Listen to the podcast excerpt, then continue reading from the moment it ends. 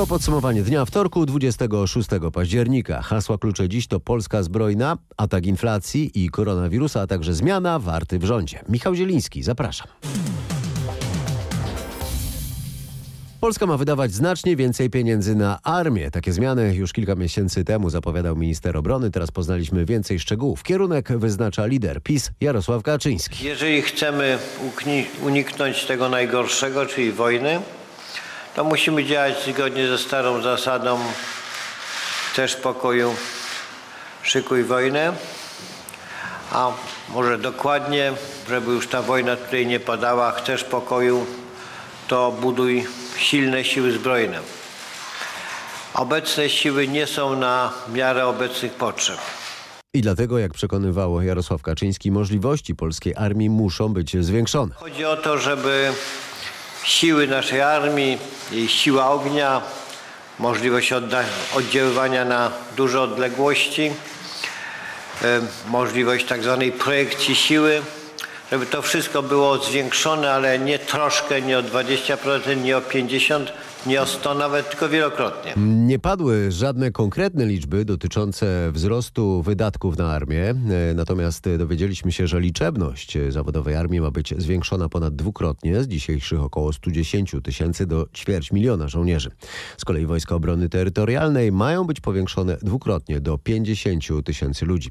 Przede wszystkim ma być jednak więcej pieniędzy na uzbrojenie. Skąd? Do tej pory wojsko jest finansowane z budżetu i to źródło ma pozostać. Ale też państwo wprowadza nowe długi na zbrojenia. E, to mają być e, długi, które będą zapisywane poza budżetem. Będzie je zaciągać poprzez nowy fundusz e, wsparcia sił zbrojnych. Nie będzie to jakaś dodatkowa instytucja. To Bank Gospodarstwa Krajowego będzie obsługiwał fundusz, będzie prowadził ten fundusz. To oznacza, że nie będą powoływane dodatkowe instytucje. Zapowiada minister obrony Mariusz Błaszczak. Dzięki temu funduszowi nowe długi na wojsko, podobnie jak zaciągane w poprzednich miesiącach na kryzysowe finansowanie gospodarki, nie będą się zatem wliczać do deficytu budżetowego. Poza tym, jak zapowiada minister obrony, będzie jeszcze jedno źródło dodatkowego finansowania. To wpłaty z zysku Narodowego Banku Polskiego. To oczywiście jest uzależnione od tego, czy w danym roku Narodowy Bank Polski zysk wypracował. W ostatnich latach NBP wykazywał zysk sięgający nawet 10 miliardów złotych rocznie. Niemal w całości ten zysk trafiał do budżetu państwa, do wspólnego worka. Teraz ma być przeznaczany właśnie na potrzeby armii. W tym roku Polska wydać ma na obronność 2,2% PKB, czyli 52 miliardy złotych. E, to, dziesiąta, e, to co dziesiąta złotówka e, z budżetu. Mm, w przeliczeniu jest to 13 miliardów dolarów. Polskie wydatki na wojsko są zatem 5 razy mniejsze niż rosyjskie. Warto dodać, że gdyby odjąć wojskowe emerytury, to byłoby niespełna 10 miliardów dolarów, czyli nieco ponad 1,5% PKB. Minister obrony zapowiedział również, że służba w wojsku ma być korzystniejszą ofertą dla pracowników. Ci, którzy zgłaszają się do służby, mają mieć nowe przywileje. Wyższe uposażenie podczas 28-dniowego szkolenia to jest szkolenie podstawowe, stypendia dla studentów cywilnych, gwarancja przyjęcia do służby dla najlepszych kandydatów, wyższe uposażenia dla podchorążych, uproszczony system badań lekarskich i psychologicznych możliwość nabycia nowych uprawnień, kwalifikacji i pierwszeństwo w zatrudnieniu w administracji dla tych, y, którzy nie zdecydują się na służbę w Wojsku Polskim, ale osiągniemy dobry rezultat, kiedy y, zakończą szkolenie, wtedy przejdą do rezerwy, wtedy będą wyszkolonymi y, rezerwistami, a więc żeby zachęcić do takiej formy służby wojskowej proponujemy również zapewnienie pierwszeństwa w zatrudnieniu w administracji. Ponadto zgodnie z zapowiedzią ministra obrony wojskowi, którzy już będą e, w służbie, mają mieć zachęty finansowe do tego, by pozostawali w niej dłużej, nie odchodzili, kiedy tylko osiągną wojskowy wiek emerytalny. O ocenę tej nowej ustawy o obronie ojczyzny poprosiliśmy generała Bogusława Packa. Te propozycje, które z jednej strony zmierzają do zwiększenia zachęt dla tych, którzy będą szli do wojska, ale także propozycja, która mówi o uporządkowaniu dokumentacyjnym różnych ustaw. To jest miód na serce każdego żołnierza i każdego nawet byłego żołnierza, uważam. Natomiast zabrakło w tej propozycji czegoś, co powoduje, że ja nie mogę tego skomentować do końca, a mianowicie zabrakło części, która powiedziałaby, w jaki sposób wzrosną zdolności sił zbrojnych. Ponieważ dzisiaj bardziej zależy każdemu systemowi obronnemu na zdolnościach, zdolnościach do obrony, zdolnościach do ataku, zdolnościach do zabezpieczenia logistycznego, do dowodzenia, do łączności, do wielu różnych kwestii, które są bardzo istotne, a nie tylko na liczbach. Czyli do tych e, prawdopodobnie zwiększonych znacznie 250 tysięcy, imponująca bardzo liczba, trzeba dodać mnóstwo rzeczy, o których e, nie powiedziano. Mam nadzieję, że to wyniknie z jakiejś dyskusji i to będzie kosztowało ogromne pieniądze oczywiście, czyli żołnierzowi trzeba dać uzbrojenie, wyposażenie, dzisiaj bardzo nowoczesne uzbrojenie, nauczyć go obsługiwać, nauczyć zespołowego działania w ramach e, kompanii, batalionów, brygad, dywizji, skrzydeł, e, flotyli i jak to wszystko e, zagra, to dopiero będziemy mogli powiedzieć, że mamy silniejszą armię, ponieważ więcej żołnierzy oznacza e, dobrze dla polskiego systemu obronnego, ale tylko wtedy, jeżeli e, ci żołnierze będą tym wszystkim dysponowali. Dzisiaj to jest za mało danych, żeby o tym wszystkim mówić. E, nie wchodzę już w pytania, skąd na to pieniądze, bo nie jestem finansistą. To będzie kosztowało Państwo duże pieniądze. Mam nadzieję, że się znajdą. Natomiast oprócz tych dużych pieniędzy potrzebna jest modernizacja sił zbrojnych, nowoczesne technologie, nowoczesny sprzęt, nowoczesne wyposażenie i razem dopiero da to zdolności. A proszę powiedzieć, ile zajęłoby, jak sądzę, w latach e, skonfigurowanie takiego systemu o, o, takim parametrze e, końcowym 250 tysięcy ludzi pod bronią, e, gdyby, gdyby tych pieniędzy nie brakowało? Taka budowa trwa kilka lat, mogę powiedzieć wiele lat i teraz zależy od tego, to zależy w ogromnym stopniu nie tylko od pozyskania żołnierzy, bo to pozyskanie żołnierzy może być elementem najprostszym. Później jest kwestia wyszkolenia tych żołnierzy, doskonalenia ich umiejętności, ale równolegle tych żołnierzy się szkoli na określonym sprzęcie. Więc jeżeli mówimy o okręcie, to jest kwestia pięciu lat, sześciu, siedmiu. Jeżeli mówimy o samolocie, no to już wiemy dzisiaj, ile lat pozyskuje się samolot. E, jeżeli chodzi o karabin, to może być to kwestia kilku miesięcy. W związku z powyższym zakładam, że zdolności obronne państwa e, zwiększą się w ciągu kilku lat, a to jest początek liczebnego działania, e, który rozpocznie e, taki proces, jeżeli będą e, będzie wola, ale i będą ogromne środki, które są do tego potrzebne. Mówi generał Bogusław Pacek w rozmowie z naszym dziennikarzem Tomaszem Skorem. Inflacja coraz bardziej nam doskwiera, jak wynika z sondaży United Surveys dla RMFFM i Dziennika Gazety Prawnej. Ponad 90% Polaków zauważa wpływ rosnących cen towarów i usług na budżety gospodarstw domowych. Ponad 40% podkreśla, że jest to duży wpływ. Najbardziej zauważamy drożejącą żywność, media oraz paliwa, co jest zgodne ze statystykami dotyczącymi tempa wzrostu cen poszczególnych grup towarów. Rachunki za gaz rosną, ale gigantyczne podwyżki są tylko w niektórych gminach Wielkopolski, bo tam gaz dostarcza prywatnie prywatna firma, która tłumaczy, że jej dostawca tak podniósł ceny surowca, że odbiorcy muszą płacić teraz ponad 2,5 raza więcej. Nagle tak wysoka podwyżka. E, takie rachunki przychodzą choćby do części mieszkańców Jarocina. Miasto to odwiedził nasz reporter Mateusz Łystun. Czapka Polar w domu. Tak, czapka Polar i jeszcze, i, widzi pan, skarpetki, i, i rękawiczki nieraz, bo jest tak strasznie zimno. No nie stać człowieka, nie stać emeryta, który ma 1120 zł, żeby w tej chwili y, korzystał z tego gazu, a wszyscy krzyczą ekologia, y, człowiek się na to schwycił, no tragedia. Ja płaciłam po 600 zł, jak trochę przemroziło, jak teraz poszło 170%, to moja emerytura, która wynosi 1100 zł, mi nie starczy na ogrzewanie. No nie mówiąc już o innych sprawach, a prawda? Gdzie? A choroba, a leczenie, a wszystko to w ogóle, to w ogóle zapominając nawet o jedzeniu. E, usłyszałem od Zofii Lewandowskiej, która mieszka sama w jednorodzinnym domu. Jej niedalekim sąsiadem jest pan Sebastian Tomaszewski, e, który przeliczył, że za jedną dobę płaci teraz nie jak dotychczas niecałe 10 zł, ale prawie 30.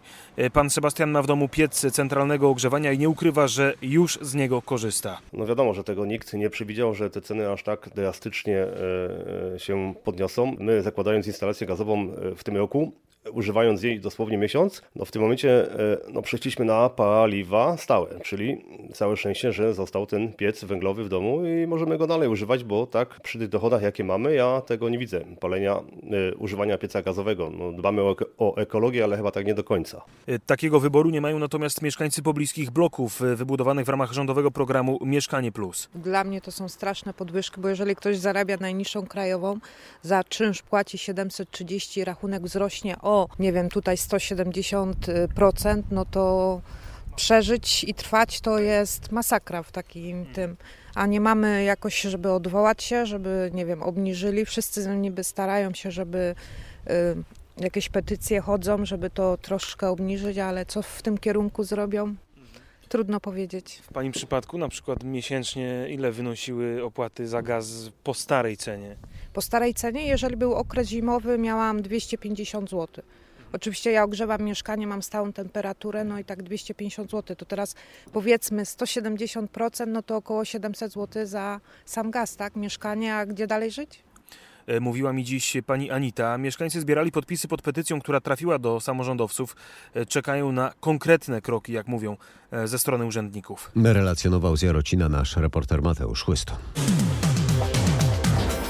A teraz w podsumowaniu dnia o zmianach w rządzie. E, W gabinecie Mateusza Morawieckiego pojawiły się trzy nowe nazwiska w resortach rozwoju, sportu i klimatu. Po południu prezydent na wniosek e, premiera dokonał zmian w składzie Rady Ministrów. I jak zauważa nasz dziennikarz Roch Kowalski, na tę rekonstrukcję trzeba było długo czekać. Rzeczywiście ponad dwa miesiące od czasu, kiedy Zjednoczoną Prawicę opuściło porozumienie wraz z liderem Jarosławem Gowinem. Dziś już wiemy, że jego miejsce w resorcie rozwoju zajmie Piotr Nowak, związany do tej pory z Międzynarodowym Funduszem Walutowym. Teka wicepremiera po Gowinie przypadła jednak Henrykowi Kowalczykowi, który jednocześnie został nowym ministrem rolnictwa. Na tym stanowisku zajął miejsce Grzegorza Pudy, bo były szef resortu wbrew spekulacjom pozostanie w rządzie. Premier poprosił go o kierowanie resortem funduszy i polityki regionalnej. Zagospodarowanie tych funduszy, także w kontekście Krajowego Programu Odbudowy jest takie ważne. Na razie jednak pieniędzy z perspektywy budżetowej ani z funduszu odbudowy przez problemy z praworządnością nie ma. Z rządu odchodzi też minister klimatu Michał Kurtyka, którego zastąpi Anna Moskwa. Reaktywowane za to zostanie Ministerstwo Sportu i Turystyki, a władzę w nim obejmie Kamil Bortniczuk, wywodzący się od niedawna z Partii Republikańskiej, czyli nowego koalicjanta PiSu. Relacjonował Roch Kowalski. Teraz y, dane pandemiczne z ostatniej doby. W Polsce odnotowano ponad 6200 nowych e, zakażeń koronawirusem. Zmarło niemal 100 osób. Nasz reporter Michał Dobrowicz pytał mieszkańców Warszawy o to, jak widzą tę rozpędzającą się kolejną falę pandemii. Na pewno wchodzę do windy, do, do pomieszczenia gdziekolwiek w maseczce. Używam rękawiczek przy zakupach, wychodzę, wyrzucam. I tyle, co mogę, te ręce myję w gorącej wodzie. No, takie po prostu podstawowe rzeczy. Według Pana jest większa ostrożność dookoła, więcej maseczek, więcej dystansu? Raczej chyba nie. Pan bardziej uważa? No poniekąd tak, tak, tak. Dezynfekcja rąk głównie, tak? Staram się nie dotykać takich miejsc typu klamki i tym podobne. Pani bardziej uważa w ostatnich dniach? E, Proszę pana, no noszę maseczkę, jestem szczepiona, no co, wie pan, no to co mogę robić, myję ręce, no to co mogę robić, to robię. Na już za kilka dni będziemy tłumnie odwiedzać cmentarze, patrząc przez pryzmat pandemii. O czym powinniśmy pamiętać? E, O to zapytaliśmy szefa warmińsko-mazurskiego sanepidu Janusza Dzisko. Czy może odwiedzajmy cmentarz w momencie, kiedy ten, ta liczba osób nie jest największa? Jeżeli już jesteśmy, to postarajmy się zachować dystans, bo my oczywiście identyfikujemy liczbę zakażeń na podstawie wyników badań laboratoryjnych, natomiast zdecydowanie na pewno osób zakażonych jest więcej. W związku z tym i ta maseczka, e, i ten dystans e, w momencie, kiedy jest wiele osób na cmentarzu, e, jest, powinno być podstawową zasadą A bezpieczeństwa. na cmentarzach już jest znacznie większy ruch niż zwykle. Cieszą się z tego sprzedawcy zniczy i kwiatów. Tak, bardzo dużo. Po prostu no, boją się, że z tymi cmentarzami nie wiadomo jak będzie. Pierwsza sprawa, no a druga, no po prostu już ludzie chodzą już cały miesiąc. Co najlepiej się sprzedaje? Bo pan tutaj ma żywe z chryzantem. Żywa chryzantema doniczka. Sprzedaje się. Tradycyjnie ludzie kupują tak jak powali wszystko, zniszczy i chryzantema. Czy ceny się zmieniły w porównaniu z ubiegłym rokiem, czy mniej więcej na taki sam wydatek trzeba się Znaczy minimalnie, ale 2-3 zł poszły w górę. No na przykład doniczka, doniczkowa chryzantema 2-3 zł poszła w górę. No wiadomo, producent podniósł, my też podnieśliśmy. Już się zaczął, tak, już mamy szał przed 1 listopada. Jak to wygląda, co się sprzedaje? Wszystko, i małe wiązanki, i większe, i doniczka z chryzantemą, wszystko. To, co się komu podoba, to, to wszystko schodzi. A czy możemy mówić o czymś, co ludzie wybierają najchętniej? Czy to jest tak jak zawsze, że chryzantemy, że wiązanki? Niekoniecznie. Już teraz e, sama chryzantema to może nie, ale chryzantema łączona w kompozycjach z innymi kwiatami jak najbardziej. W, w jakichś misach, w donicach to schodzi najlepiej. Tego, tego ludzie szukają. Czy w tym roku za wiązanki zapłacimy tyle samo, czy te ceny troszeczkę się zmieniły? No ceny troszeczkę poszły do góry. Wiadomo, towar e, w hurtowniach jest, jest droższy, transport z Chin też podrożył, także na, na pewno jest troszeczkę drożej niż, niż było w zeszłych latach. A jeżeli ktoś sobie te zakupy zostawia jeszcze, jeszcze o nich nie myśli, myśli pan, że to jest moment, kiedy należy się nad tym zastanowić, jednak wybrać e, i, i zakupić te rzeczy na groby naszych bliskich? Nie, myślę, że nie trzeba kupować już. Towar, towaru jest, więc e, do pierwszego będzie spokojnie. Cmentarz Brudnowski odwiedziła Magdalena Greinert. Mamy ciepłą końcówkę października. Prognozy o zimie na wszystkich świętych zapewne się nie potwierdzą, a dziś we Wrocławiu było niemal 15 stopni. Z mieszkańcami stolicy Dolnego Śląska rozmawiał nasz reporter Paweł Pyclik. Super. Oby tak było jeszcze z miesiąc. Dobrze jest. Jak pan wykorzystuje to dzisiaj, to słońce? Ach, idę gdzieś kawy się napić. W ogródeczku tutaj z kolegą się spotkać, pobajerować. Mieszkam koło Parku Szytnickiego, tam są drzewa i tam jest pięknie. Uwielbiam kolory jesieni i właściwie najbardziej wolę kolory jesieni niż wiosenne, bo wiosenna to jest zwykła zieleń. Co prawda budzi się do życia, ale to to jest cudny kolor. Bardzo słonecznie, niewiele chmur, jasno. Ale zdradliwie, zdradliwie, to słońce jest takie zdradliwe. Jednak wie pan, jak jest taka prawdziwa mroźna zima, to człowiek może ubrać się mm, bez, bez obaw w ciepły sweter, a w takich sytuacjach jak tutaj, to nie wiadomo jak się ubrać ciepło-zimno, więc tak Jak by pani opisała to, co widzimy w koło? E, To, co widzimy w koło, no piękne lazurowe niebo, od czasu do czasu biały obłoczek. Życie nie umierać, spacerować. Całkiem fajna, super, także słoneczko dopisuje. Jedziemy właśnie, łapiemy słoneczko, y, o biznesach pogadać, tak. Tak, łapiemy witaminę D dla zdrowia i dobrego samopoczucia. Miejmy nadzieję, że tak się utrzyma jeszcze z miesiąc. Do marca, żeby się tak utrzymało, to będzie super, będziemy zadowoleni wszyscy. Mm, Do marca pewnie się nie uda, ale wciąż ma być ciepło i słonecznie. Mówi o tym synoptyk Instytutu Meteorologii i Gospodarki Wodnej Grzegorz Waliewski. Będzie dużo słońca, więc będzie można wyjść na zewnątrz, będzie można cieszyć się tą polską złotą jesienią, bo te kilka ostatnich dni było wiecznych, więc e, liście e, spadły, e, było chłodno, więc one bardzo zrobiły się żółte, czerwone, no więc e, teraz tylko korzystać właśnie z tego, co przynosi nam ta pora roku. Weekend e, jeszcze naprawdę z bardzo dobrą e, aurą. Wartości na termometrach od 14 na wschodzie do około 17 na zachodzie. Niedziela podobnie, ale w niedzielę już pojawia się więcej chmur. Poniedziałek, czyli właśnie święto, więcej zachmurzenia, ochłodzi się. Wartości maksymalne od około 10-11 na wschodzie do około 13-14 na zachodzie. Więcej chmur i z tych chmur będzie przelotny opad deszczu. Także według dzisiejszych prognoz wstępnie e, 1 listopada bardziej pochmurny i może się ten przelotny opad deszczu pojawić. Było o pogodowej teraźniejszości i przyszłości, no to teraz historia i teraźniejszość. Taki nowy przedmiot od 1 września ma znaleźć się w planach lekcji pierwszych klas szkół ponadpodstawowych. O ten nowy przedmiot, w skrócie HIT, ministra edukacji i nauki Przemysława Czarnka pytał Robert Mazurek. Tutaj rodzi się kilka pytań. Po pierwsze, że to będzie osobny przedmiot. Osobny przedmiot, tak jak jest historia i wiedza o społeczeństwie, to będzie jeszcze hit osobny. Owszem, będzie osobny i to w pierwszej klasie szkoły ponadpodstawowej, bo w trzeciej i czwartej nie ma na to czasu. W trzeciej i czwartej historii uczą się, zwłaszcza w czwartej, w ostatniej maturalnej historii uczą się ci, którzy zdają historię na maturze. Natomiast pozostała część młodzieży skupia się na tym, co A od jest kiedy przedmiotem będzie egzaminu. ten przedmiot w szkołach? Od 1 września 2022 roku, już od przyszłego roku Od szkolnego. przyszłego roku wszyscy uczniowie będą mieli historię i teraźniejszość No, jako osobny hit w szkołach, tak jest. Jak, znaczy to jest w każdej szkole ponadpodstawowej? W każdej szkole ponadpodstawowej. Czyli nie tylko licea, ale szkoły branżowe Absolutnie również. wszyscy. E, I jak wiele lekcji? To się w tej chwili waży. Wczoraj było spotkanie ekspertów wraz z panem ministrem Dariuszem Piątkowskim. Rozmawiali na temat podstaw programowych. Ja w to nie wnikam, nie jestem ekspertem od Mhm. historii. Natomiast y, planujemy, żeby to było co najmniej po jednej godzinie w klasie pierwszej, klasie drugiej, albo Po dwie godziny w klasie pierwszej. tygodniowo. Tak jest. Cała rozmowa e, z ministrem edukacji i nauki Przemysławem Czarnkiem jest na rmf24.pl. Zatem jak słyszeliście w szkołach teraz oprócz historii będzie historia i teraźniejszość. Produkcja westernu Rust zawieszona do zakończenia śledztwa. W zeszłym tygodniu w trakcie kręcenia sceny z wystrzałem Alec Baldwin śmiertelnie postrzelił operatorkę Haliny Hutchins i ranił reżysera Joela Souza. Trwają przesłuchania. Jak informuje z oceanu Paweł Żuchowski, media podają, że do tragedii doszło przez zaniedbania. Wiele na to wskazuje, choć trzeba poczekać na ustalenia śledczych. Media w USA donoszą jednak, że zanim jeszcze tragicznie zginęła autorka zdjęć, co najmniej dwukrotnie wypaliła broń.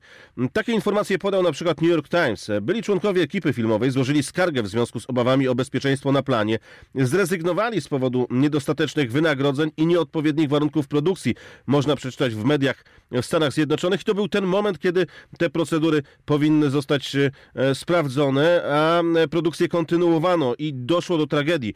Informacje, które podał jako pierwszy Los Angeles Times, dotyczą luźnego przestrzegania przepisów, a także konfliktów pracowniczych między producentami i członkami ekipy w trakcie realizacji filmu. Informował nasz amerykański korespondent Paweł Żuchowski. Holenderski sąd apelacyjny orzekł, że kolekcja bezcennych złotych zabytków z Krymu jest własnością Ukrainy, a nie Rosji. Historyczne zbiory wystawiano w muzeum w Amsterdamie w 2014 roku, w czasie, gdy Rosjanie zajęli Krym. O zwrot zabytków upomniały się cztery krymskie muzea, ale władze w Kijowie oświadczyły, że kolekcja jest własnością ukraińskiego państwa, a sąd w Amsterdamie się do tego twierdzenia przychylił. W reakcji na tę decyzję prezydent Ukrainy Włodymyr Zełenski napisał na Twitterze: Zawsze odzyskujemy to, co jest nasze. Po złocie przyjdzie kolej na Krym. A rosyjskie władze komentują koniec z wypożyczaniem naszych zbiorów do Holandii i pytają, co by było, gdyby wypożyczone na przykład skarby Ermitażu zostały w Holandii zatrzymane, bo ktoś orzeknie, że nie mogą być zwrócone. I to była ostatnia informacja podsumowania dnia. Michał Zieliński, bardzo dziękuję za uwagę i polecam podsumowanie jutro